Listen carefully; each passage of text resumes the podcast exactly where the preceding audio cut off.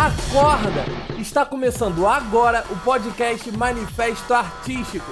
Aqui, diversos artistas compartilham com você as principais experiências e desafios para te ajudar a dar um boost na sua carreira. Fala galera, boa noite, bem-vindos a mais um episódio aí do nosso podcast Manifesto Artístico. Hoje a gente está aqui com o Atila Kawauchi, falei certo? Falou, falou certo, muito bem. não é fácil acertar, não, meu nome.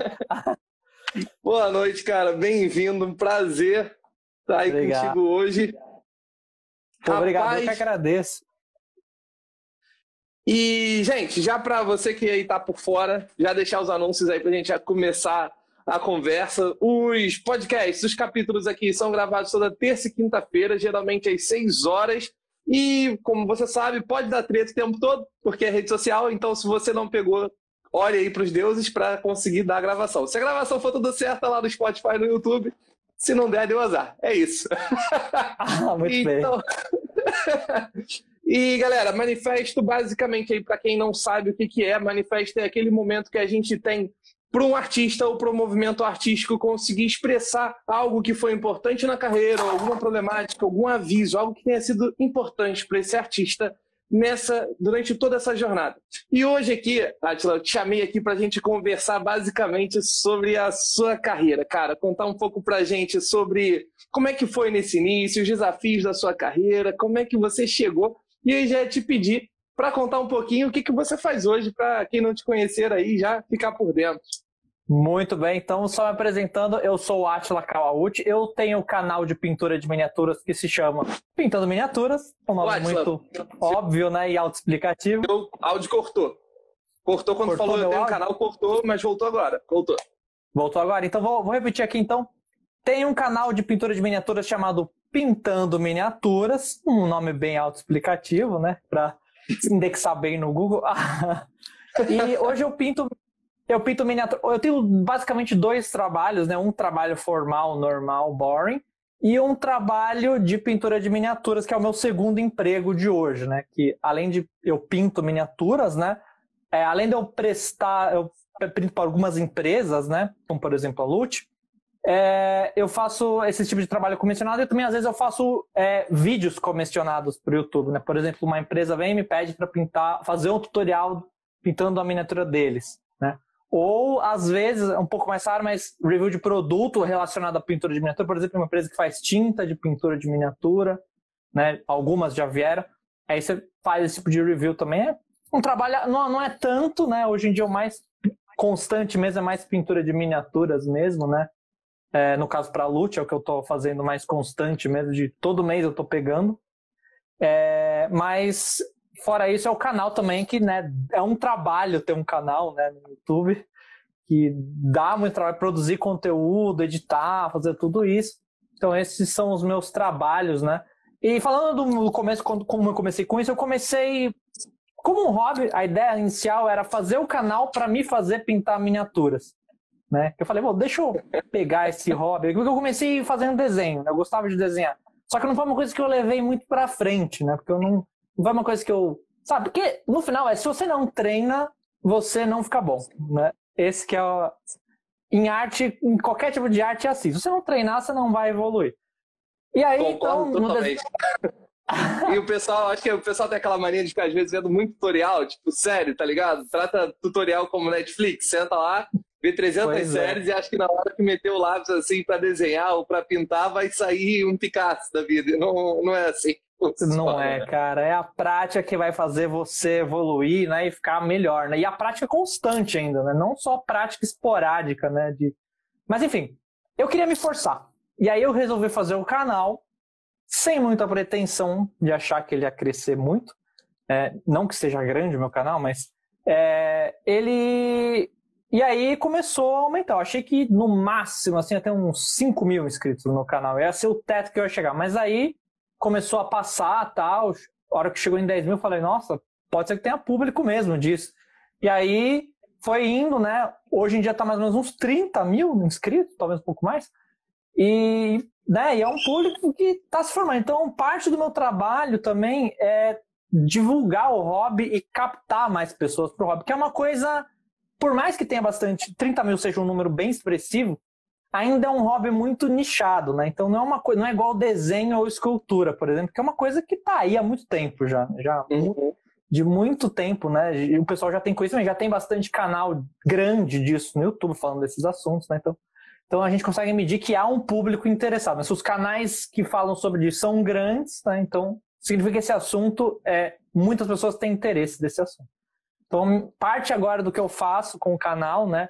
além de fazer minhas pinturinhas comissionadas lá, eu faço também é, esse trabalho de divulgar mesmo, né? Tentar ir captando, fazer o canal aumentar e tentar difundir o hobby mais no Brasil. Que é um hobby, mas é, é tem um lado artístico também de pintura, né? Tem muito da coisa da noção da luz e sombra, de desenho, de pintura tradicional, né? Então, é, são coisas que dá para você se aprimorar também. Você pode simples. Você, por exemplo, você pode pensar de uma maneira simples, falar que é só jogar tinta ali na miniatura e deu ali, né? Passa a cor azul onde tem que ser azul e deu. Mas não é, dá para ir além um pouco disso, dá para você trabalhar a questão de luz e sombra, né? Dar efeito, fazer efeitos mais é, complexos como Object Source Light, né? Um objeto que emite luz e reflete na miniatura. Ou refração de metal mesmo, né? Que é uma coisa mais complexa, que você reflete o ambiente, no caso, né? Você simula o ambiente refletindo ali naquela superfície.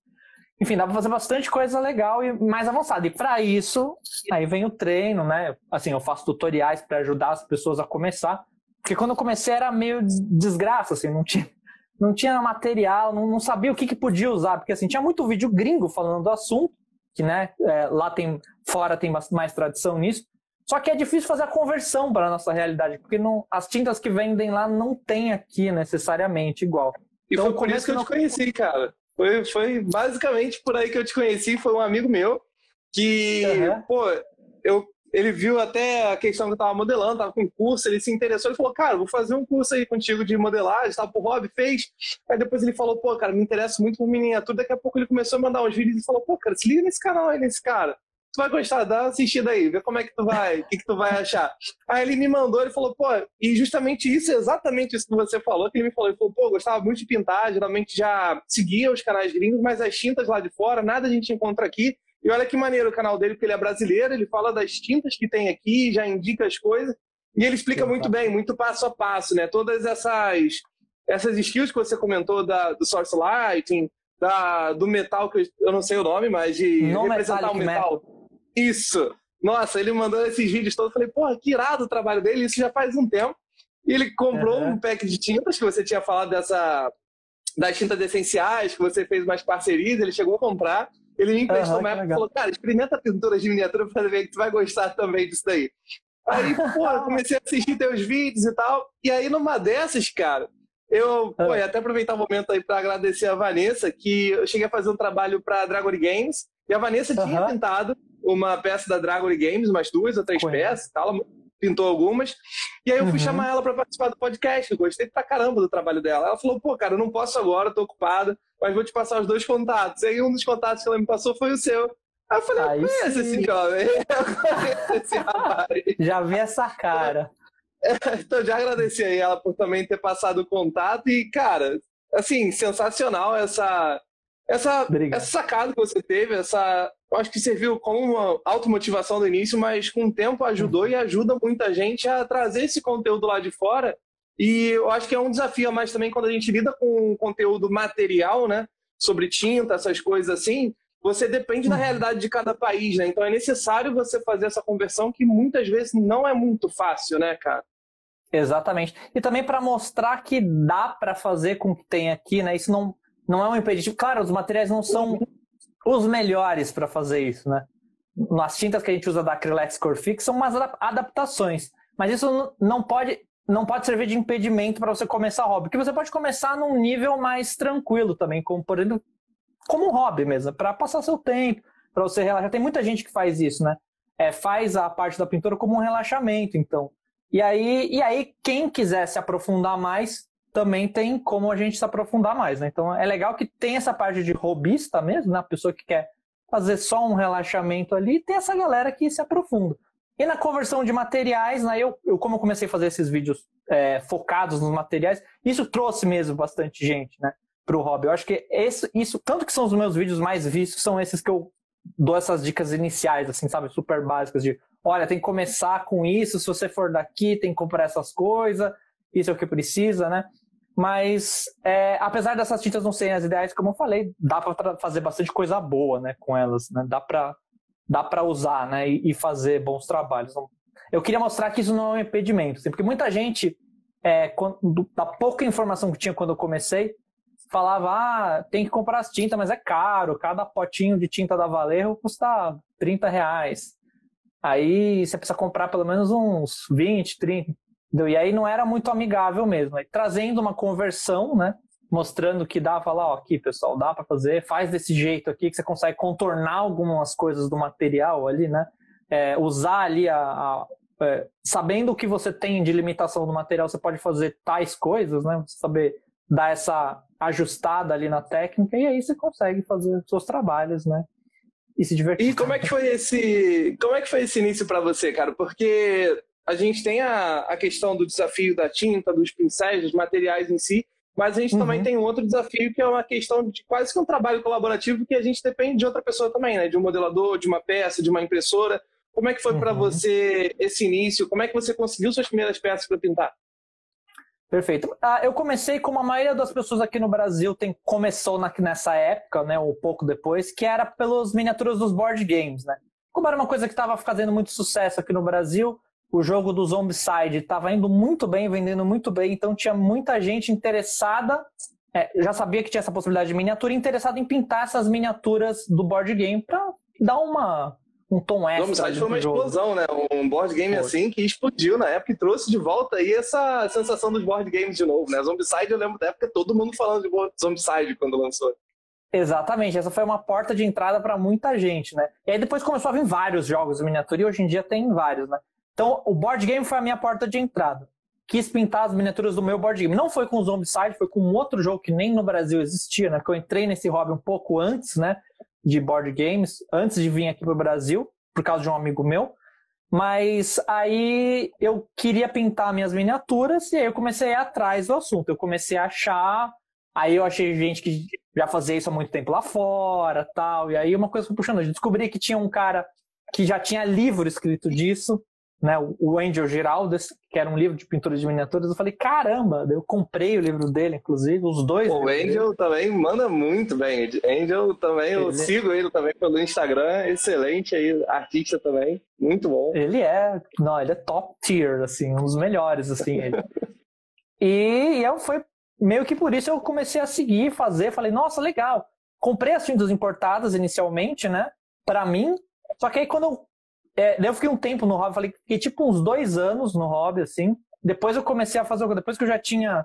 Eu falei, putz, eu vou fazer um canal, porque eu gostava de fazer coisa no YouTube. Eu tinha um canal antes de games tal, que não deu muito certo, a gente acabou parando lá. Mas eu tinha, eu gostava dessa parte de editar vídeo também. Então eu fiz o canal para isso, para me forçar a pintar. Mas eu pensei, putz, se eu fizer com essas tintas, ninguém vai saber assim, do que eu tô falando e ninguém vai assistir meus vídeos. Então vou ter que fazer com o que tem aqui. Daí eu comecei a fazer as conversões e, e, aí eu fiz o canal. Mas foi pelo, pelo board game, essas miniaturas foram pelo board game. Hoje em dia a gente já tem umas possibilidades bem maiores, né? Como, por exemplo, por impressões 3D, que no Brasil é muito forte. Já muita gente que chega no meu canal já vem por causa de 3D, né? E aí sim entra a parte de escultura bastante, né? Do pessoal que você consegue estar tá mais próximo do escultor, né? Porque o board game ali você compra e muitas vezes você nem sabe quem esculpiu, nem nada. Você não, não sabe quem são as pessoas que. A menos que você vá uhum. muito atrás de descobrir, né? Não é quase ninguém que faz isso. Mas a, o lance do 3D é, fica um pouquinho mais próximo, eu acho, né? Porque você vê o nome do cara ali, você pode seguir o perfil dele, você vê um STL dele em algum lugar, ou de repente ele tem um Patreon, né? De, de STLs, que você fala, putz, olha que trabalho legal. É, falhou falhou meu, meu áudio? Não, não, não. não. Ah, então. Eu acho que isso muitas vezes a pessoa nem sabe, né, cara? Eu acho que parece que, por exemplo, o Zombicide, parece que foi a empresa só que fez, os modelos ali é da empresa, e a gente pois muitas é. vezes nem entende, até principalmente quem não é do mercado, está entrando agora, às vezes nem sabe que não, foi o modelador que fez aquilo, foram três, quatro, cinco modeladores que uhum. fizeram as peças do jogo, né? E, tipo, eu acho até interessante esse ponto de vista que você trouxe. E deixa eu falar também só um negócio, galera. Quem já estiver assistindo aí, se quiser tirar alguma dúvida, mandar pergunta, pode mandar, que é ao vivo justamente por conta disso, tá? A gente vai lendo e vai inserindo aí na conversa. Mas Bem... manda bala aí. Mas é, então, é, como eu falei, tinha bastante gente vem pelo negócio da pintura hoje em dia pelas impressões, né? Que a gente consegue achar esses STLs. E eu acho que o STL ele é ainda mais interessante, ele é mais convidativo, porque o cara que faz o STL, geralmente ele imprime ele mesmo, né? É, não é, geralmente não é ele mesmo que esculpe, mas ele mesmo imprime lá. Ou ele compra de alguém, uma, uma empresa que faça uma impressão para ele. E ele vê aquele negócio e fala, putz, está cinza aqui, tem que pintar isso aqui, né? Comprei um modelinho aqui, eu quero ter, sei lá, uma, às vezes é um super-herói, alguma coisa, fala, putz, mas eu queria ter ele colorido. Daí ele vai atrás de descobrir. Aí é uma porta também de, de entrada de muita gente na pintura. E cara, me fala, o Atila, assim, se hum. você pudesse olhar para trás, assim, qual que foi seu maior desafio, assim, cara? Seja de skills, seja o que você enfrentou que falou assim, puta, cara, aquilo ali foi difícil, fazer aquela peça ou um cliente, o que, que te marcou assim? Olha, eu tive alguns landmarks, eu acho, nessa, nesse meu traje, nessa minha trajetória de pintura, né? Quando você tá. Muita gente olha, assim, hoje em dia, as coisas que eu consigo fazer, mas é, ver o negócio pronto, já bem feito, mas eu passei por etapas de não conseguir fazer aquilo. Né? Uma das coisas mais marcantes, eu acho, foi das primeiras vezes que eu tentei fazer justamente esse efeito de non-metallic metal, que é simular o efeito de metal com tintas que não são metálicas, né? com tintas foscas normais. Né? Você desenhar a reflexão do metal, basicamente, para que ele venda a ilusão que algo está refletindo, mas na verdade não é, só tinta mesmo dando efeito. Então as primeiras que eu fui fazer foi, foi bem difícil, é bem ruim, assim, e eu falei, caramba, não é possível. E aí, mesmo as vezes que eu conseguia fazer e ficar mais ou menos bom, eu demorava muito tempo. Eu falei, não é possível. Como que esses, será que esses caras demoram tanto assim? E depois que eu fui entender que é, no final é isso, é treino e prática, né? Hoje em dia eu consigo fazer muito mais rápido e simular esses efeitos assim do que eu levava antes, né? Que eu ficava me ferrando ali para fazer às vezes você se preocupa com coisa que nem importa tanto para vender o efeito, né? Porque no final é isso, você está tentando vender ali um efeito. Não com desenho ou com. Você pode fazer menos e vender mais a impressão se você colocar as coisas nos lugares certos. Né? Colocar um brilho ali num lugar certo que faz sentido, né? Colocar a, a diferença de contraste ali na, num contexto que favoreça ali o negócio para você não ter que ficar se esforçando tanto na transição suave, né? Então, esse tipo de coisa você só aprende na prática, né? Desculpa, minha Eu acho que uma coisa que Nada. Eu acho que é uma coisa até que a galera que tá nesse início dessa jornada acha às vezes que você tem que copiar exatamente o que, está ali para passar a ideia, tem que ser exatamente como é que tá como é que é a parada no real e conseguir reproduzir isso. Só que uhum. é, é exatamente isso que você falou. Você não tem que copiar o real, você tem que passar essa ilusão. Você, o objetivo é a pessoa acreditar que aquilo ali, por exemplo, na técnica do não metal metal, não metallic uhum. metal, é, da pessoa poder acreditar que é um metal, mesmo não sendo. Então você não precisa botar exatamente igual cada pontinho, você tem que entender justamente quais são aqueles pontos né, que vão fazer a pessoa acreditar. Será que é Exato. esse branco? Esse branco é essencial. Então nunca pode faltar esse branco aqui nessas esquinas, essa cor é uhum. essencial. Eu acho que isso vale muito também para a área da escultura e tudo mais, que uhum. às vezes o pessoal fica tanto em detalhinho, tanto em detalhinho, e a gente às vezes para e fala, cara, a pessoa que está vendo depois, ela nem vai ligar, nem vai ver esse detalhe. Não é isso que vai convencer a pessoa que essa peça tá boa, tá ligado? Então esquece Exato. isso. Gasta tempo e energia com as partes principais do negócio. Isso, Você dá um foco. Quer passar né? uma ilusão, né? Você quer passar Exatamente. uma ilusão para que a pessoa acredite. Você não quer representar realmente o real, né? Eu acho que Exatamente. isso daí é um a pessoa pegar, assim, entrar nessa ideia, eu acho que é, é uma virada, assim, artística que a pessoa dá nessa eu, carreira. Eu acho que é mesmo. Eu também acho, cara, que foi um ponto que você vê que com menos você consegue fazer mais, né? Não precisa se esforçar, se gastar tanto ali, mas você consegue. Mas falando da, da minha intro que perguntado que das que, me, que eu lembro bastante, assim, que me deu bastante trabalho e tal, foi uma dessas que eu até mandei a foto e você postou ali, que é aquela menininha com a, com a caneca assim para cima. E aí, nessa miniatura, foi uma das. Não foi um dos primeiros bustos que eu pintei, mas foi o quinto busto já. Mas eu quis fazer o, o efeito de, de uma luz vindo, né? O Object Searchlight. Como se fosse uma luz que estivesse vindo de fora da cena, né? E refletindo aqui, assim, embaixo, de baixo, assim, na parte de baixo dela. E eu queria fazer essa luz laranja, né? E deu um trabalho para fazer. Eu falei, nossa senhora, porque eu não sabia fazer direito. Né? Eu, eu tinha feito em alguns lugares menores, mas ali quando eu fui fazer ali numa área maior, que tinha uma interação muito mais complexa ali de, de elementos, foi bem complicado, mas é nessas horas que eu achei que eu aprendi mais, assim. Tipo, eu aprendi muita coisa ali naquela miniatura quando eu fiz. Eu gostei do resultado dela, né? É, mas, cara, foi uma coisa que eu, eu me esforcei, não estava conseguindo chegar no efeito que eu queria. E aí foi tentando, tentando, fazendo, desfazendo, fazendo, desfazendo. Eu, putz, consegui. Cheguei no efeito ali, na tentativa mesmo. Então, no final, novamente, prática, né? Se eu não tivesse parado para fazer isso aí, colocado essa parte ali, eu não ia aprender nunca, ia achar que eu sabia, né? Porque às vezes tem essa, de que eu, você pode achar que você sabe uma coisa, mas quando você vai fazer, você, vê que você não sabe, né?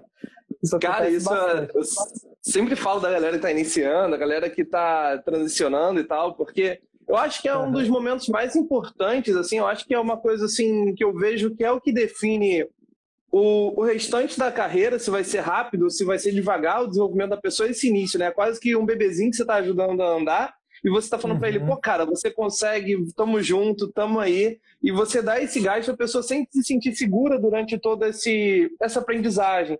Então, assim, uhum. se você também não tá começando agora e tá com essas dificuldades, velho, vou te falar uma coisa que eu acho que você deveria saber desde o início. Não importa o quão grande a pessoa seja, quanto tempo a pessoa está no mercado, continua sendo um ser humano e para aprender uma nova skill, ela também sofre. Não é porque o Atila, às vezes, tu olha assim e fala, porra, as pinturas do Atila são excelentes, muito boas. De fato, são, mas o cara ele vai aprender uma nova skill, ele vai penar igual você, entendeu? Então, assim, isso é um trabalho artístico. O artista ele passa por isso e vai passar por isso durante a vida inteira. Não é porque você é especial, não é porque você, sei lá, tá se achando merda, não é porque você tá com baixa autoestima na vida. Não é, é porque isso é normal. É um processo de aprendizagem. Então, se acostume com isso, você sendo grande ou você sendo pequeno, cara. Não deixe isso te abalar. Isso é um processo e curte esse processo.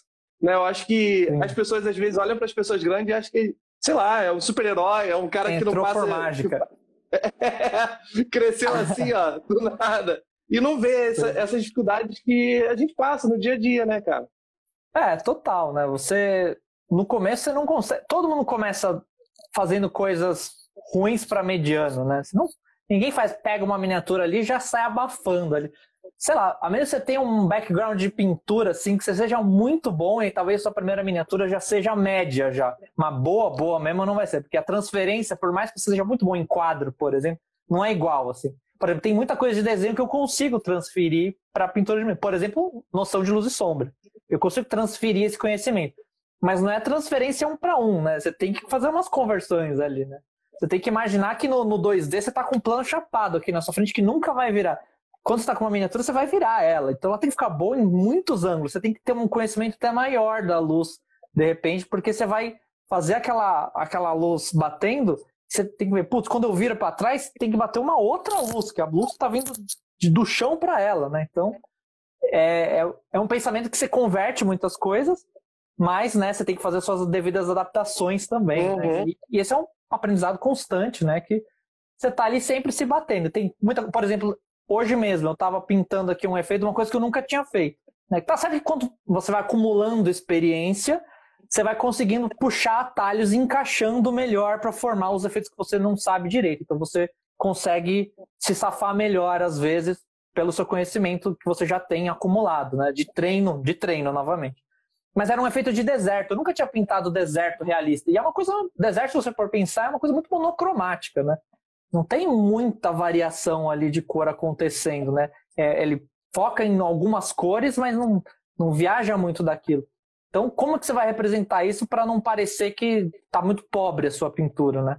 Como que você vai fazer? Como que, que você pode adicionar ali para não descaracterizar o, a cara de deserto e manter aquela pintura com cara de deserto ainda, né? Tipo, realista, mas sem fugir e sem ficar muito só chapada de uma cor, né? Se você chapar de uma cor só, também não vai ficar legal, né? Então você tem que fazer, é, saber que cor você vai misturar para não descaracterizar, qual tipo de efeito vai melhor ali para você ter esse resultado que você quer, né? Então esse tipo de coisa, quem tem mais experiência já não se ferra tanto, né? Mas ainda assim ele tem que ter um pensar, ele tem que encaixar ali. Assim, você tem suas técnicas na sua cabeça, e aí você, quando você tem um trabalho na sua frente, você tem que pensar, putz, o que eu vou encaixar aqui, aqui, aqui, aqui? Aí você vai ver que quando você encaixou essas suas técnicas, sobrou um quebra-cabeça que falta algumas peças ainda. Essas aí que você vai ter que aprender ainda, que você não, vai, que você não sabia. Você achou que o que você tinha dava, mas não dava. Faltou umas ali. Então, ali, cada miniatura, cada trabalho, você vai acrescentar alguma coisa. Por exemplo, nessa mesma eu arrisquei fazer uma coisa que eu não tinha feito. É, ela é uma esfinge, e o olho dela eu fiz o globo ocular ser preto e o olho branco, né? Inverti as cores, né? Pra ficar com uma cara mais de chefona mesmo, mais esfinge, mulher. E aí é uma coisa que eu nunca tinha feito, né? E ainda pra a ajudar, eu fiz ela olhando para baixo ainda. Que é uma coisa que não é comum. Geralmente a gente faz a miniatura olhando. Porque assim, como ela tá em cima de uma pedra, é. Ela tá meio que olhando para baixo, como ela é o boss do negócio ali, como se os aventureiros estivessem chegando e ela tá olhando ali para baixo ali e fala: o que vocês querem aí comigo, entendeu? Aí, e isso é uma coisa legal também de você pensar, tipo, às vezes pensar na história, na, se você quer vender uma história junto com a sua pintura, né? Isso ajuda muito e deixa o trabalho muito mais rico, né? Não só você assim, pensando em quem quer ficar um nível acima na pintura, né? Se você quer pintar o seu board game, só deixar umas coisas para ficar bonitinho é uma coisa, né? Agora, se você quiser tentar elevar para um nível mais artístico, você pode começar a pensar nesse tipo de coisa, né? Esse tipo de técnica mais avançada que vai trazer mais riqueza para o seu trabalho, né? como esse lance de vender a história, né? É você pensar no ponto de focal, na miniatura, o que, que vai chamar mais atenção ali, né? É, é como se fosse desenho mesmo, né? Você tem que ter o seu ponto de foco ali, o que chama mais atenção, o que chama menos atenção, né? Onde você vai focar a maioria da sua atenção, o que, que você está querendo dizer com aquele cenário, né? As cores que você está usando, você está equilibrando, né? Porque a miniatura chega cinza para você. Então, vamos supor que o esquema de cor você queira fazer três cores, mas tem que escolher como você vai distribuir essas três cores, né? Existem algumas técnicas ou barra regras que você pode seguir para você é, distribuir que fique uma coisa agradável, uma composição agradável, né? Porque a gente está falando de uma composição que tem que funcionar não só de um ângulo, né? De vários ângulos diferentes. Então, por isso que eu falo que parece com o desenho, mas tem muita coisa que é próprio, né? Que o desenho não teria, né? Cara, eu acho muito interessante isso que você está falando da, de toda essa complexidade, assim, entre aspas, do trabalho de pintura, que não é só você trazer uma cor ali para a peça, mas tem toda essa questão de contar a história, porque uhum. eu vejo que pô, a maioria da galera que eu lido, assim, que é a galera que pede dica e tal, são modeladores, e a galera vem com uma peça que não tá muito legal, às vezes, assim, o modelo, e já tá pintada. Velho, mano, sabe? Porque, assim, eu acho que o pessoal tenta vender a peça pronta e a, e a, cor de fato ajuda, que nem a gente fala assim, ah, a peça está toda cinza. Só que, uhum. mano, o que vocês têm que entender é que você é um modelador 3D. Se você que está aí ouvindo, você ou é um modelador 3D, ou você é, é um pintor de miniaturas, um pintor ali das peças, e isso são trabalhos diferentes, são skills Sim. diferentes. E a peça chegando cinza lá na mão do Atila foi de um, um modelador, cara. Se você está mandando a peça cinza, lembra? Cara, a sua peça cinza tem que passar a sua intenção. A sua peça cinza tem que passar o que, que você quer transmitir com a peça para conversar com o cara que vai pintar. Então, assim, o, ideal, assim, eu posso te falar que você avança de nível como modelador 3D quando você consegue passar uma mensagem sem, sem tinta, sem pintura. Total. A pessoa olhar aquela uhum. peça cinza e entender o que, que é. Ah, é um boss. Ah, é um boss que tá puto da vida. Ah, é um uhum. carinha pequenininho para depois chegar na mão do cara que vai pintar e aí, porra, explorar ainda mais o potencial da sua peça, complementando ainda mais com as cores a história dessa peça. Então, Exatamente. assim, eu acho que chega até a beirar um pouco meio que a arrogância de você achar que vai fazer uma peça muito pique, depois você vai botar uma pintura muito foda ali em cima e vai ficar uma peça foda, velho. Você está indo na contramão, você está tentando juntar todos os trabalhos de vários artistas de uma vez só. Vai devagar, e foca numa Sim. coisa só. Se você está pintando, pintura. Se você está modelando, foca na modelagem e vai com calma. Uhum. Não mistura essas coisas, não. Porque eu estou falando isso, Aquila, até uhum. porque tem uma coisa da galera, assim, na internet, que internet é muita informação junto, né? Então surgem os mitos que para a galera ser boa tem que estar tá pintado, tem que estar tá não sei o que e tal. E eu acho que o pessoal perde um pouco, às vezes, a mão de entender um pouco a complexidade disso, né, cara? Tipo, quanto, por exemplo, você se especializou nisso, quanto você estudou para chegar num ponto de mostrar toda essa, essa complexidade das pinturas, essas técnicas por trás. Então é importante, eu acho que o pessoal ter essa noção dessa complexidade, que também é uma profissão, que também é um, um outro trabalho à parte, né? Então, assim, Sim. eu acho que Velho, vai com calma. Eu acho... é, separa as coisas. É, se você conseguir focar em uma coisa, você vai tende a ficar melhor naquela coisa, né? E fazer aquele, aquela coisa muito bem, né? Então, às vezes, é interessante mesmo você ter um foco. Ó, deixa eu te perguntar um negócio, cara. Uma coisa hum. que a gente deixou passando, mas não vou deixar aqui você sair sem me falar disso. Eu te pedi Opa, uma frase é. lá que eu tinha te falado. Falei, pô, cara, pega aquela. Vê uma frase, alguma coisa assim que você queira dizer que te represente ou signifique para você. Aí, teu momento, solta ela pra gente. cara, eu acho que não é uma frase que que eu penso para mim, mas é uma coisa que muita gente me conhece por isso. Que toda vez que nos meus vídeos, eu sempre, quando eu vou me despedir, eu sempre, eu sempre falo uma coisa, abração e até mais.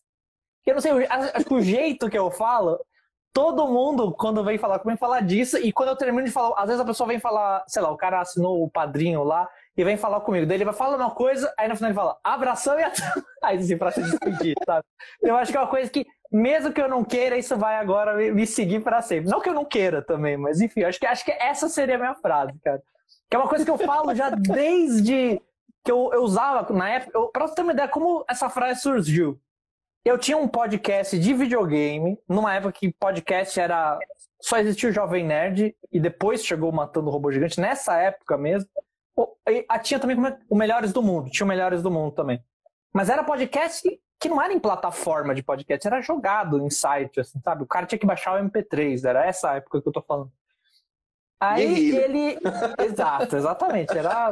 Tinha que contratar um servidor com espaço em disco você jogar os MP3 lá. E aí batia trans... taxa de transferência mensal, era uma desgraça. Enfim. É... E aí, toda vez que eu ia ler os recados, as pessoas às vezes digitavam um comentário e não colocava nada no fim. Aí eu lia como se ela tivesse falado isso. Então, pô, fulano falou não sei o que, não sei o que, não sei o que, abração e até mais.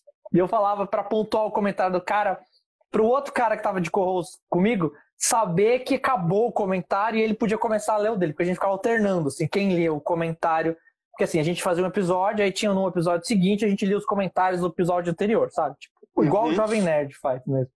Era nesse esquema. E aí, para pontuar, eu falava isso. E não importa se o cara tinha digitado qualquer coisa assim ou não. Eu um abracei até mais e, e aí falar. Conheci tá todo isso. mundo despedindo com abraço até mais. Exatamente. 30 comentários. Exatamente isso. E aí eu trouxe isso pro canal, pro Pintando Miniaturas, e, e aí todo final do vídeo eu falo isso. e aí, então, o que é mais legal agora? Eu faço uns trabalhos para Lute Studios também, né? Você conhece do Álvaro lá e da, e da uhum. É, excelente, ele é um excelente modelador, né? Deu aula, enfim, é bem conhecido no mercado. E aí eles começaram a me pedir para fazer uns vídeos tutoriais, né? Eles lançaram alguns bundles extras, né? Fora do, da assinatura mensal deles, que eram os Vikings.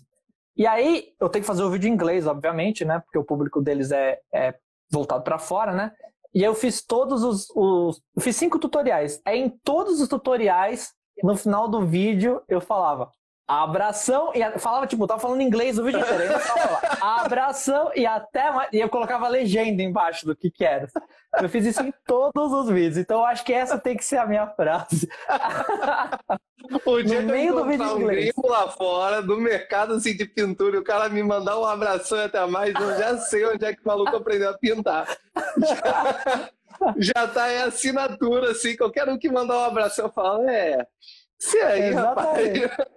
Conheço. É exatamente isso, cara.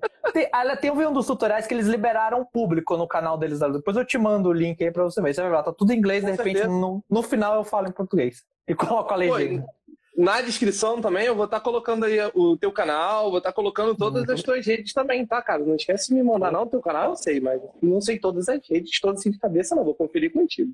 Não me deixe esquecer. Só o canal Instagram tá bom já pra mim.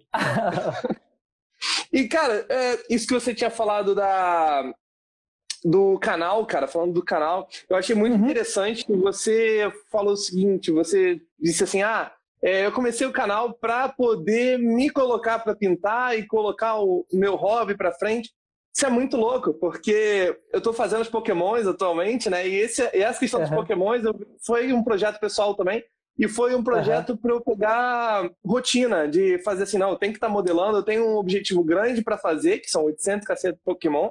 Então, assim, uhum. é um desafio pessoal. Eu achei muito interessante quando você fala sobre isso, Porque às vezes as pessoas pensam, tem uma, tem uma galera que pensa que, ah, não, é youtuber, ah, ele quer dinheiro com isso, só, ah, ele tá... É. E muitas vezes a gente começa nessa parada pra gente, é um desafio pessoal e que eu acho que é muito incrível pois quando é. a gente começa a ajudar outras pessoas, né, cara? Tipo, ver que você Sim. tem outras pessoas que você tá conseguindo colaborar, você tá crescendo, é, fazendo uma coisa que você gosta, né? E o que eu ia te perguntar era justamente sobre isso, como é que é essa diferença? Como é que funciona a questão dos seus dois trabalhos? Como é que é você trabalhar, começar a trabalhar com uma coisa que você gosta, começar a monetizar um trabalho, uma coisa que você gosta? Porque eu acho que muita gente deve ouvir aí aquela famosa frase que se se chama trabalho, não é porque você tem que gostar, é trabalho. Não, trabalho não é para ser o que gosta. Como é que é ah, para você é. trabalhar com o que você gosta, cara? Cara, é bem louco primeiro, né? Eu que eu tinha Uh, quando eu comecei no canal, como eu falei, a minha esperança de ter público, assim, era muito, muito baixa. Porque, assim, eu tava vindo de um tema de games, que era uma coisa super famosa. Não que eu fosse famoso, pelo contrário, eu não era famoso. Eu pensei, se eu não conseguir fazer sucesso nem com um tema que todo mundo se interessa, que dirá um tema que ninguém se interessa, né? Aí, mas aí é muito louco, né? Foi muito louco. E começou, como assim, como eu falei, começou com um negocinho para fazer um canal para me forçar e de repente começou a surgir oportunidades de ganhar algum dinheiro mesmo, né? Uh, os padrinhos me apoiam, muita gente me apoia através do padrinho, né? Então, com esse apoio, você meio que você fala, não, eu preciso ter certas coisas no canal. Então, eu preciso entregar um vídeo por semana, preciso fazer uma live por semana no canal, porque tem um pessoal que está ali me ajudando financeiramente, né, para fazer eu gosto muito de fazer isso, né? Então, trabalhar com uma coisa que você gosta é diferente, de, muito diferente de trabalhar com programação, por exemplo. Não que eu não goste de programação, não vou ser injusto falar que eu não gosto, porque eu sempre gostei, no fundo. Mas é que essa área artística foi uma coisa que eu meio que deixei de lado, porque no mercado, quando eu estava entrando no mercado de trabalho, quando eu era mais. Eu fiz faculdade de design gráfico, pra você ter uma ideia. É, aí, e nessa, quando eu estava nessa época do design gráfico, eu comecei a perceber que não ia ser fácil arrumar trabalho nessa área. Eu comecei a me embrenhar por, por coisas de web mesmo, né? E foi lá porque eu entrei em programação de web, de, de, de, usuário, é, de interfaces mesmo, né?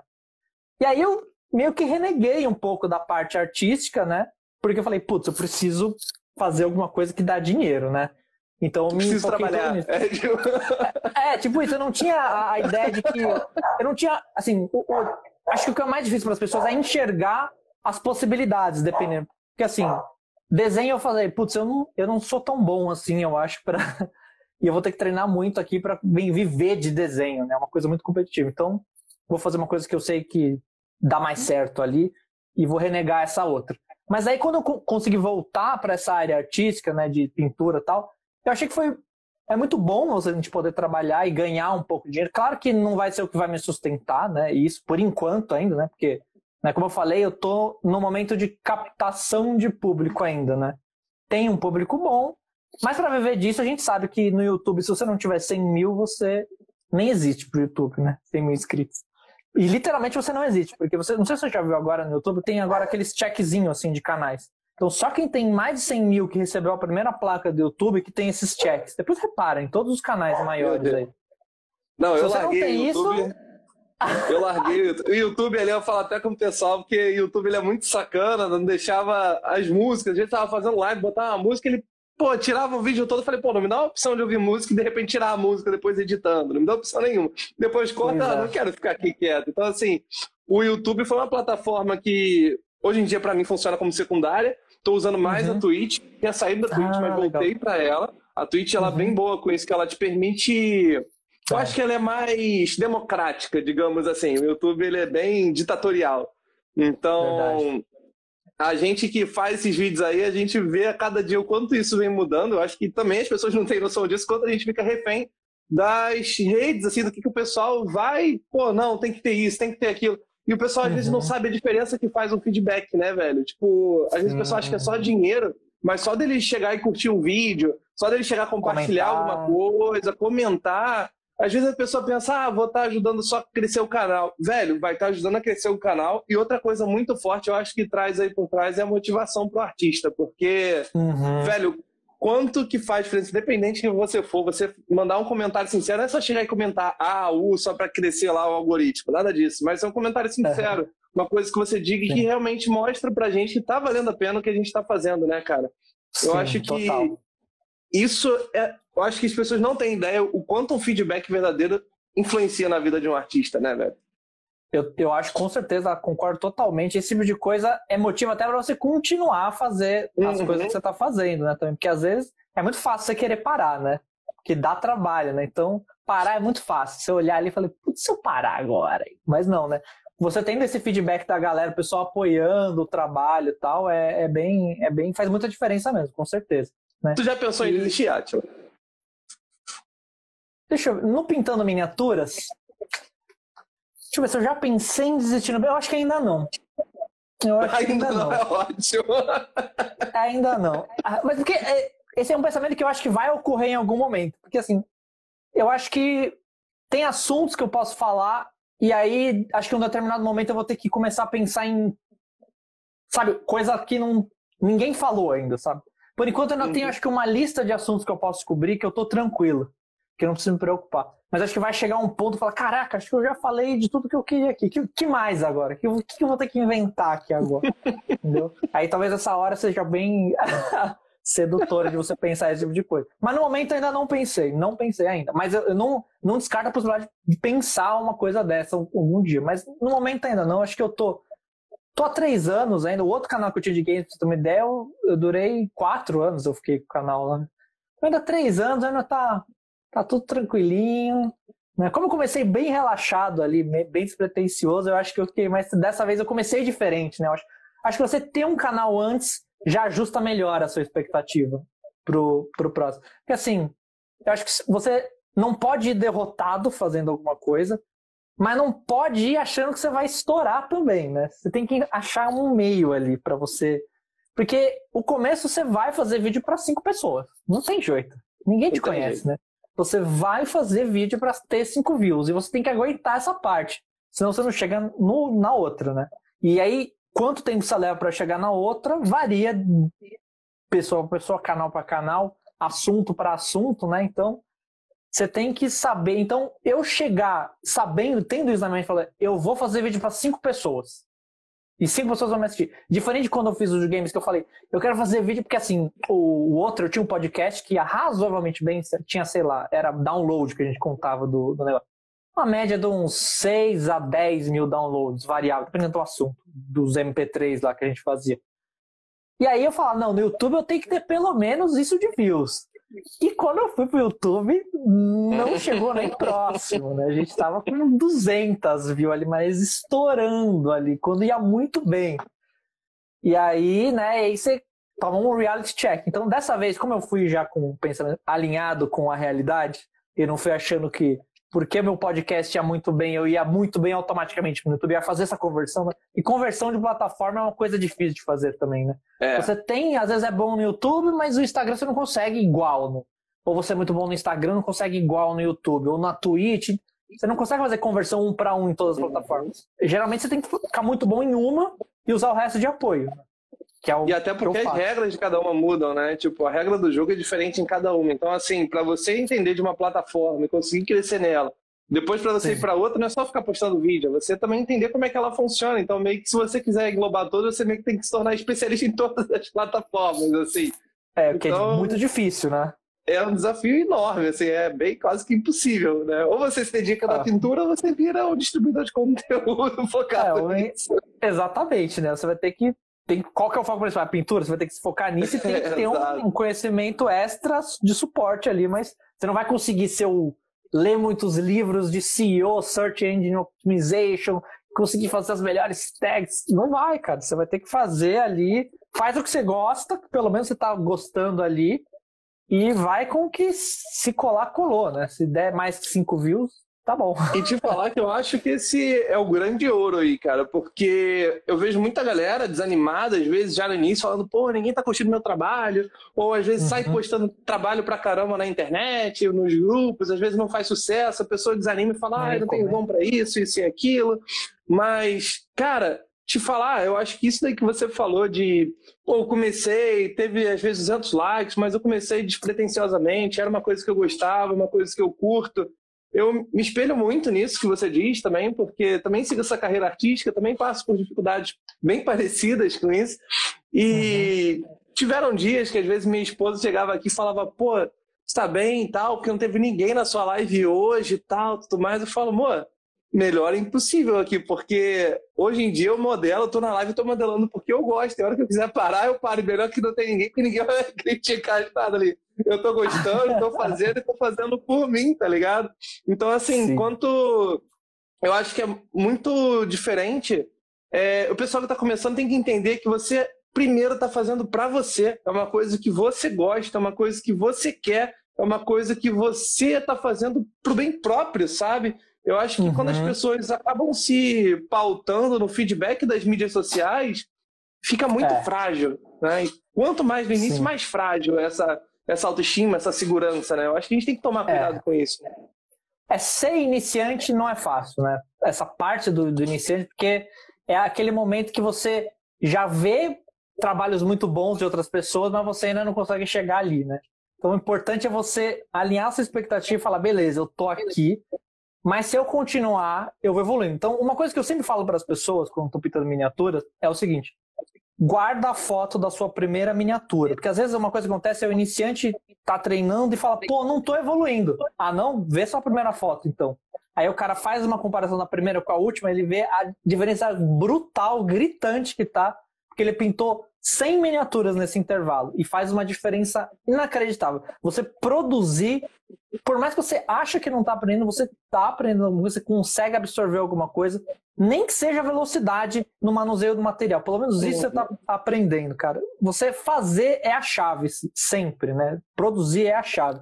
Se você não produzir, se você não se dedicar de maneira a meter a mão na massa, não se dedica, você deve se dedicar a estudos teóricos ou vídeo por por entretenimento. Às vezes é legal você, por exemplo, eu estou vendo um vídeo de entretenimento aqui de pintura de miniatura, eu estou me entretendo com um assunto que eu ainda quero estudar. Mas não ache que isso vai fazer você ficar bom. O que vai ficar fazer você ficar bom é a sua prática e tentar aplicar o que você está aprendendo na teoria na prática. Porque você vai ver que essa conversão de teoria e prática também não é um para um ali. Por mais que você está seguindo um tutorial, você vai ver que se você não sabe é, manusear o pincel direito, não sabe diluir a tinta direito, você vai ter uma dificuldade extra ali que eu não tenho no meu vídeo, que eu estou fazendo assumindo que você já sabe disso, né? Às vezes não, né? Às vezes eu faço explicando exatamente essa parte. Né? Vamos supor que seja uma coisa corriqueira, assim, um tutorial que eu estou fazendo em live. Não um tutorial, mas uma live que eu estou pintando.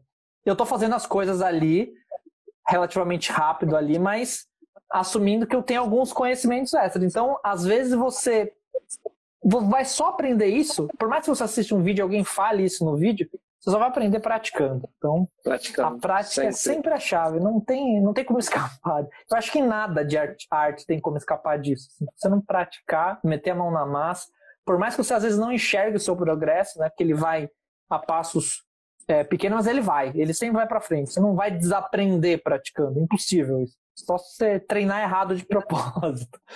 É o único jeito de desaprender. E mesmo assim, talvez você aprenda como não fazer, né? Então. é. Você que veio aí da programação, que eu acho que assim é, é um tanto quanto um gap aí de uma carreira artística. O programador é, ali tá bem na, em exatas, assim. É. Como é que foi para você, tipo, também trabalhar nessa carreira artística? Teve um momento que você reconheceu e falou assim, porra, velho, hoje em dia eu sou um artista profissional. Hoje em dia eu sou um artista de fato, eu sou um programador, mas eu também sou artista. Toda a carreira artística. Teve esse momento assim que você passou a se enxergar como artista? Como é que, como é que foi isso?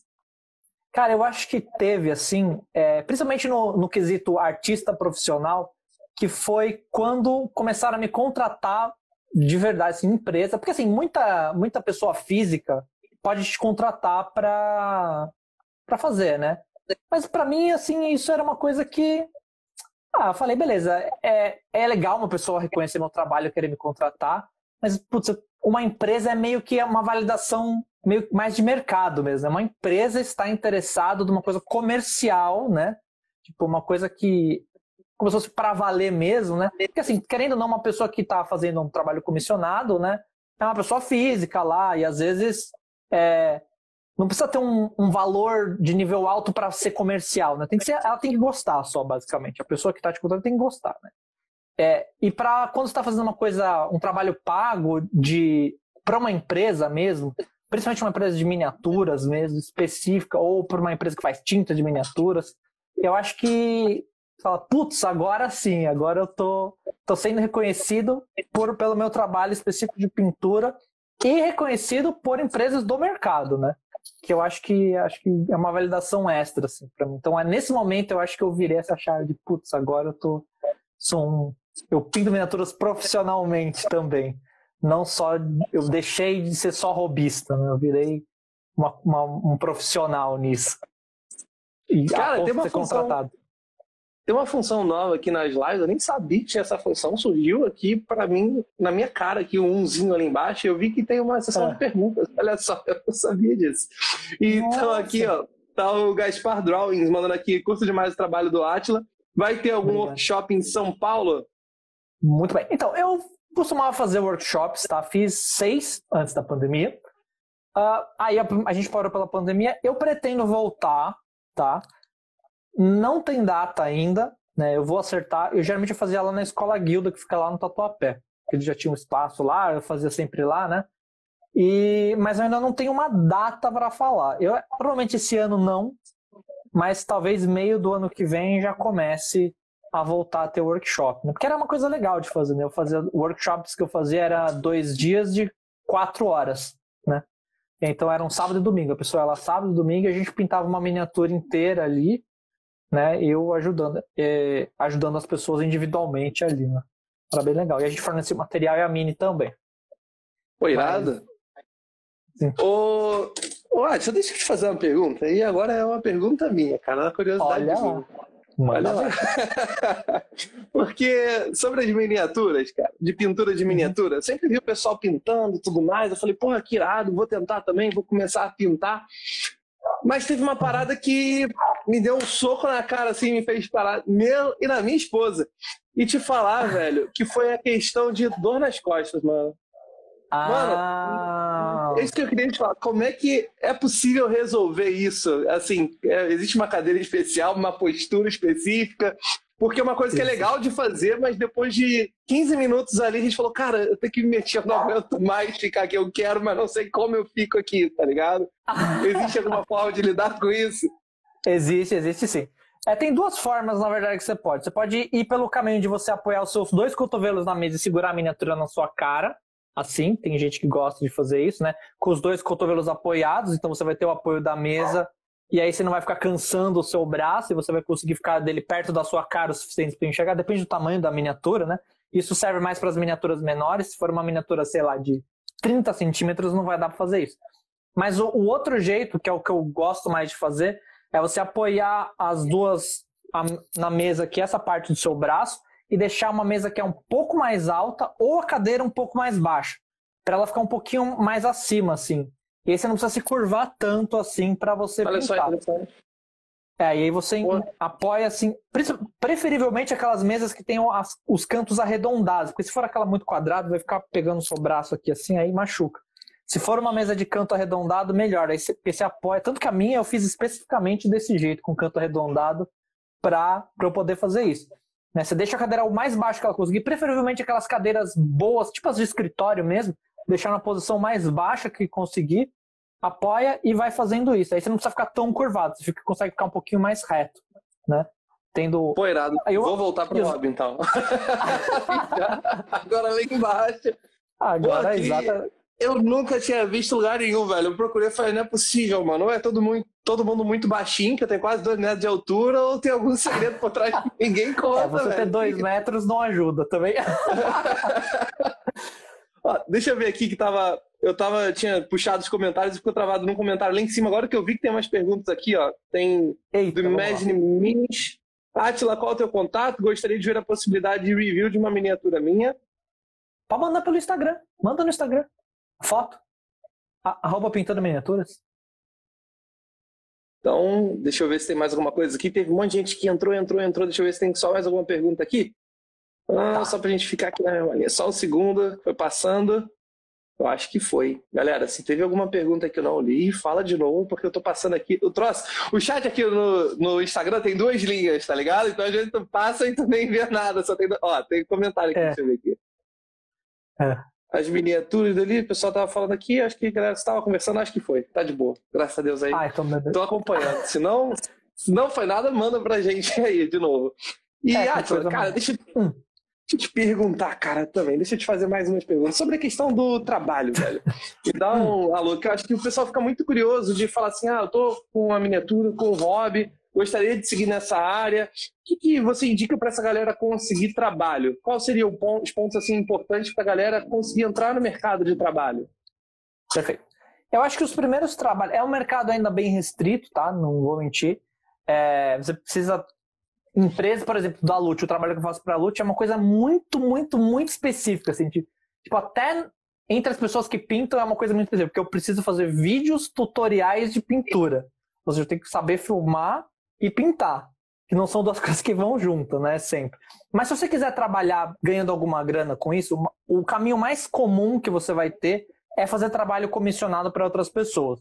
Então você vai, primeiro que você tem que fazer, tem que pintar algumas miniaturas para você de fato saber o básico. Aprenda as técnicas básicas, pelo menos, né? Então você tem que ter um pouquinho de experiência, um pouquinho de técnicas básicas e um mini portfólio, seja no Instagram, para você poder mostrar para o seu cliente, para ele saber exatamente o que ele está comprando. Porque, por exemplo, o cara vai contratar e falar, vai chegar para você: quanto você cobra para pintar o meu zombicide? Aí você tem que ter. Por que você tem que ter prática? Porque você tem que saber quanto tempo você vai levar para pintar isso né? Para você até dar o prazo, quanto você vai cobrar, se você vai cobrar valor hora ou valor de cada miniatura, né? Cada miniatura é X valor, e aí você soma e dá o valor para ele, né? Para você passar essa estimativa de tempo, para você não gastar mais tempo do que você está cobrando, ou o contrário, né? É, e aí você consegue vender esse serviço. Então, onde você venderia esse serviço? Você pode ir em canais como, por exemplo, a Ludopedia tem bastante fórum, você pode ir em Facebook, tem bastante gente que procura lá também. Você pode ir em canal de Discord também, tem muita gente que. É, principalmente nessas de board games, né? Que geralmente vai ser ali. Ou você vai em canais de impressão 3D também, porque às vezes tem galera que. Ou você fala com empresas de. Por exemplo, o cara é uma empresa que imprime é, STLs, né? Aí, às vezes, tem um outro cliente que deve chegar para ele e falar, pô, você pinta miniatura? E o cara geralmente não pinta. Que aí, você tendo contato com esses tipos de pessoas barra empresas, eles vão indicar você, falar, ó, tal pessoa pinta. E aí você tem que se organizar minimamente para você ter uma agenda, porque você não vai pegar o Zombicide e pintar em uma semana ele. Você vai demorar muito mais do que isso. A menos que você dedique inteiramente tipo, 12, 16 horas do seu dia para fazer só isso. Eu acho difícil alguém fazer isso sem ininterruptamente, né? Então, é, passe um, pra, um prazo realista. Por isso você tem que ter essa noção de quanto tempo você leva para pintar miniaturas similares. Por isso você precisa ter um background de pintura é, de algumas outras miniaturas antes, né? Principalmente na escala parecida com a que ele está pedindo. Porque vamos supor, você pintou um monte de zombicide, mas aí chega algum trabalho de 30 centímetros para você fazer. Você não pode cobrar a mesma coisa porque você não vai levar a mesma coisa. 30 centímetros vai demorar muito mais para você pintar. Né? E vai ter outras complexidades. E às vezes, como você nunca treinou isso, pode ser que você apanhe bastante e demore mais ainda. Então, você tem que ver primeiro e tentar adequar. Como, como eu sempre falo no meu canal, quanto mais miniaturas diferentes, tipos diferentes você pintar, pelo menos você vai ter um know-how mais ou menos como funciona todas, né? Você pode focar só em um, você pode chegar e falar para ele, não, eu só trabalho com miniatura até 15 centímetros. Ou de 10 a 15 centímetros, enfim. E deixa eu te colocar agora meio que contra a parede, Atila. Já que você tá cavando que tá quase batendo uma hora aí já de, de do podcast, deixa eu te uhum. botar agora as perguntas difíceis, a gente deixa pro final aqui, aquelas Ei. bandas. Olha só, eu sei que é difícil que eu vou te perguntar assim, parametrizar isso, mas acredito uhum. que seja principais dúvidas assim da galera que está começando nessa área e está começando no sentido de entrando no mercado, né? Já tem alguma alguma experiência, está querendo entrar no mercado. Uma delas é a uhum. questão dos clientes, que eu acho que você esclareceu muito bem, a questão do Discord, do Facebook, das redes sociais, do portfólio. Mas junto com isso, vem as dúvidas, eu acho que famosíssimas.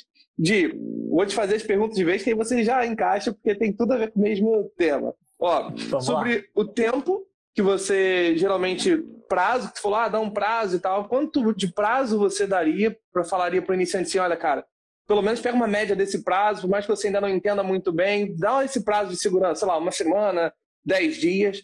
É, a questão do preço, justamente porque quem está começando ainda no trabalho não sabe monetizar, então, assim, alguma coisa, não precisa ser certo, mas alguma coisa para a pessoa ter uma base, falar assim, cara, numa miniatura pequena, cobra pelo menos uns 100 reais, 150 reais, 200 reais, também não tem ideia, estou dando exemplo.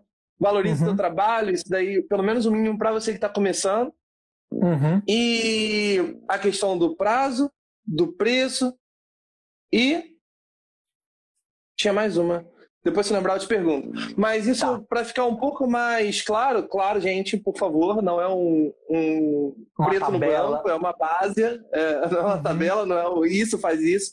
Mas uma base, de repente, de uma, uma miniatura do Zombicide, por exemplo. Só para a galera já mais ou menos entrar nessa onda e saber mais ou menos uma base de onde começar. Perfeito. Quando a gente está pintando miniatura, basicamente a gente pode pintar lá de, simplificando muito, de dois jeitos diferentes, que é um que a gente fala de tabletop quality, que é uma qualidade mais básica, mais parecido com, por exemplo, imagina aqueles bonecos de, de criança mesmo, sabe? Que ele vem colorido com umas camadas bases, às vezes tem uma outra coisinha de, de sombra e luz ali, mas nada muito elaborado, sabe? É só para ser bonitinho e ficar bom meio de longe. Esse é o tabletop quality que a gente chama, né? Ou a gente pode pintar para display. Geralmente, quando você for começar tiver nesse querendo começar a fazer isso, você não vai conseguir pegar trabalho de display, né? Porque para trabalho de display você já tem que estar tá com um nível um pouquinho melhor, né? né? Para justificar o, os valores, o tempo que você vai levar, enfim. Então, vou falar mais para o tabletop, que é o comum, né? Uma pessoa que está começando vai ser pra, basicamente isso. Você tem que fazer você tem que ter o seu processo acertado no sentido de você sabe que você vai passar essa cor aqui, e aí você vai levar X tempo, né? Quanto tempo mais ou menos? Isso pode variar bastante, mas você, por exemplo, uma miniatura, você, quando está fazendo um tabletop, você não poderia gastar muito mais do que uma hora. O ideal era menos do que isso, ficar entre 30 e uma hora para pintar uma mini simples, assim, um zombizinho do, do Zombicide, tá? Fazendo, fazendo assim. E aí, beleza, aí você vai cobrar um valor pode ser. É que depende do nível da pessoa. Por isso que eu tô falando do nível até o portfólio, por quê? Porque quando o cara olhar, ele vai saber o que você consegue chegar. Para você não vender um produto, por exemplo, pegar uma a imagem que eles usam no Kickstarter e falar, eu vou pintar igual. E não é, não vai pintar igual. Então, você olhando, o cara olhando exatamente o que ele está comprando e aceitando, eu não tenho problema nenhum. Porque tem gente que. Existe pessoa, por exemplo, na comunidade que acha que não deve, é, se você não pinta bem, você não tem que vender o serviço. Eu penso que se você é, mostrou o seu trabalho para o cara e ele aceitou como ok para ele, não, não tem problema nenhum. Porque o cara viu o que você consegue fazer e falou, beleza, eu quero, eu pago mesmo assim. Então aí você tem que pagar, não sei, você, mas você vai ter que pagar, por exemplo, o que, que, que acontece? No Zombicide tem coisa de 50, 60 minis para pintar. Então é, você não pode gastar muito tempo em todas e você não vai poder cobrar muito em todas. Então vai ser um valor baixo, vai ser tipo coisa de é, 30 a 100, por exemplo, eu vou falar. Um range bem, porque assim, pode ter uma miniatura que seja maior, mais detalhada, mas aqueles zombizinhos simples, você não vai, entendeu? Pode ser até um pouco menos de 30 às vezes, dependendo se for uma miniatura muito simples mesmo.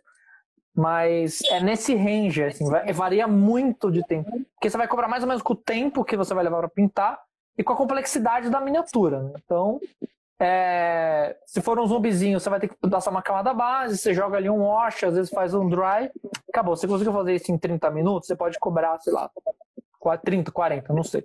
E aí vai multiplicar isso vezes o número de miniaturas que tem na caixa, né?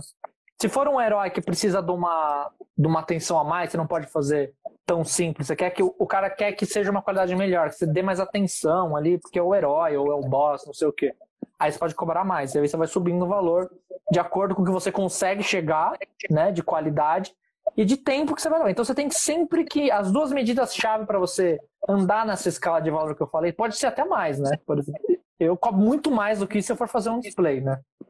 Muito, muito mais.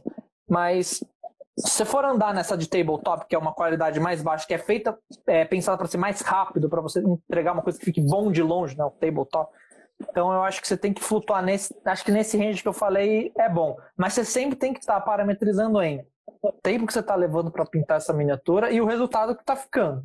Porque se você está levando uma hora e está ficando com cara de 15 minutos, também não adianta muito, entendeu? Por isso que é difícil a gente dar o valor. O valor vai variar de acordo com a pessoa, entendeu? É isso que é o negócio. Por isso você tem que falar. Você tem que calcula baseado nisso que eu falei, né? Esse valor você vai ter que achar de acordo com os seus parâmetros. Eu não sei quão bem você que está assistindo pinta ou não aí. E você dá o valor pro cara e vê o que, que ele vai falar. Aí você cara, vai ter a noção que... se o cara vai ou não pagar. Isso é muito importante, essa, esse valor de base. Eu acho que até para a pessoa ir começando, né? Tipo, vai sentindo o mercado. Isso que a gente está falando aqui é uma base. Então, começa cobrando quando você sentir mais à vontade aí nesse range. Sei lá, se você sentir a vontade dos 40, 50, vai, começa uhum. por aí, vai testando, vai subindo, abaixando o teu preço, vê como é que você vai sentindo. Eu acho que justamente esse é o ouro de, de onde é que você começa, né? Tipo, onde é que eu coloco minha Sim. peça para começar esse jogo aqui a Atila tá te passando aí essas dicas. O jogo você vai seguindo aí pra frente. O mais importante é começar, cara. Põe na é. cara, na coragem e vai. Não fica com medo de cobrar e também, senão você nunca começa. Então, Sim. é necessário Mas, começar. Uma coisa que acontece no hobby também, que é até meio polêmico, é tem gente que cobra bem pouco, tipo, cobrar 5 reais por miniatura. Existe isso, isso também existe. E você vai, vai ver gente falando que cobra isso sim também.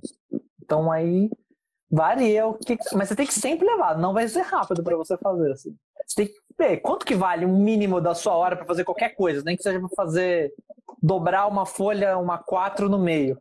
Quanto? Porque você vai gastar tempo fazendo isso. Pelo menos alguma.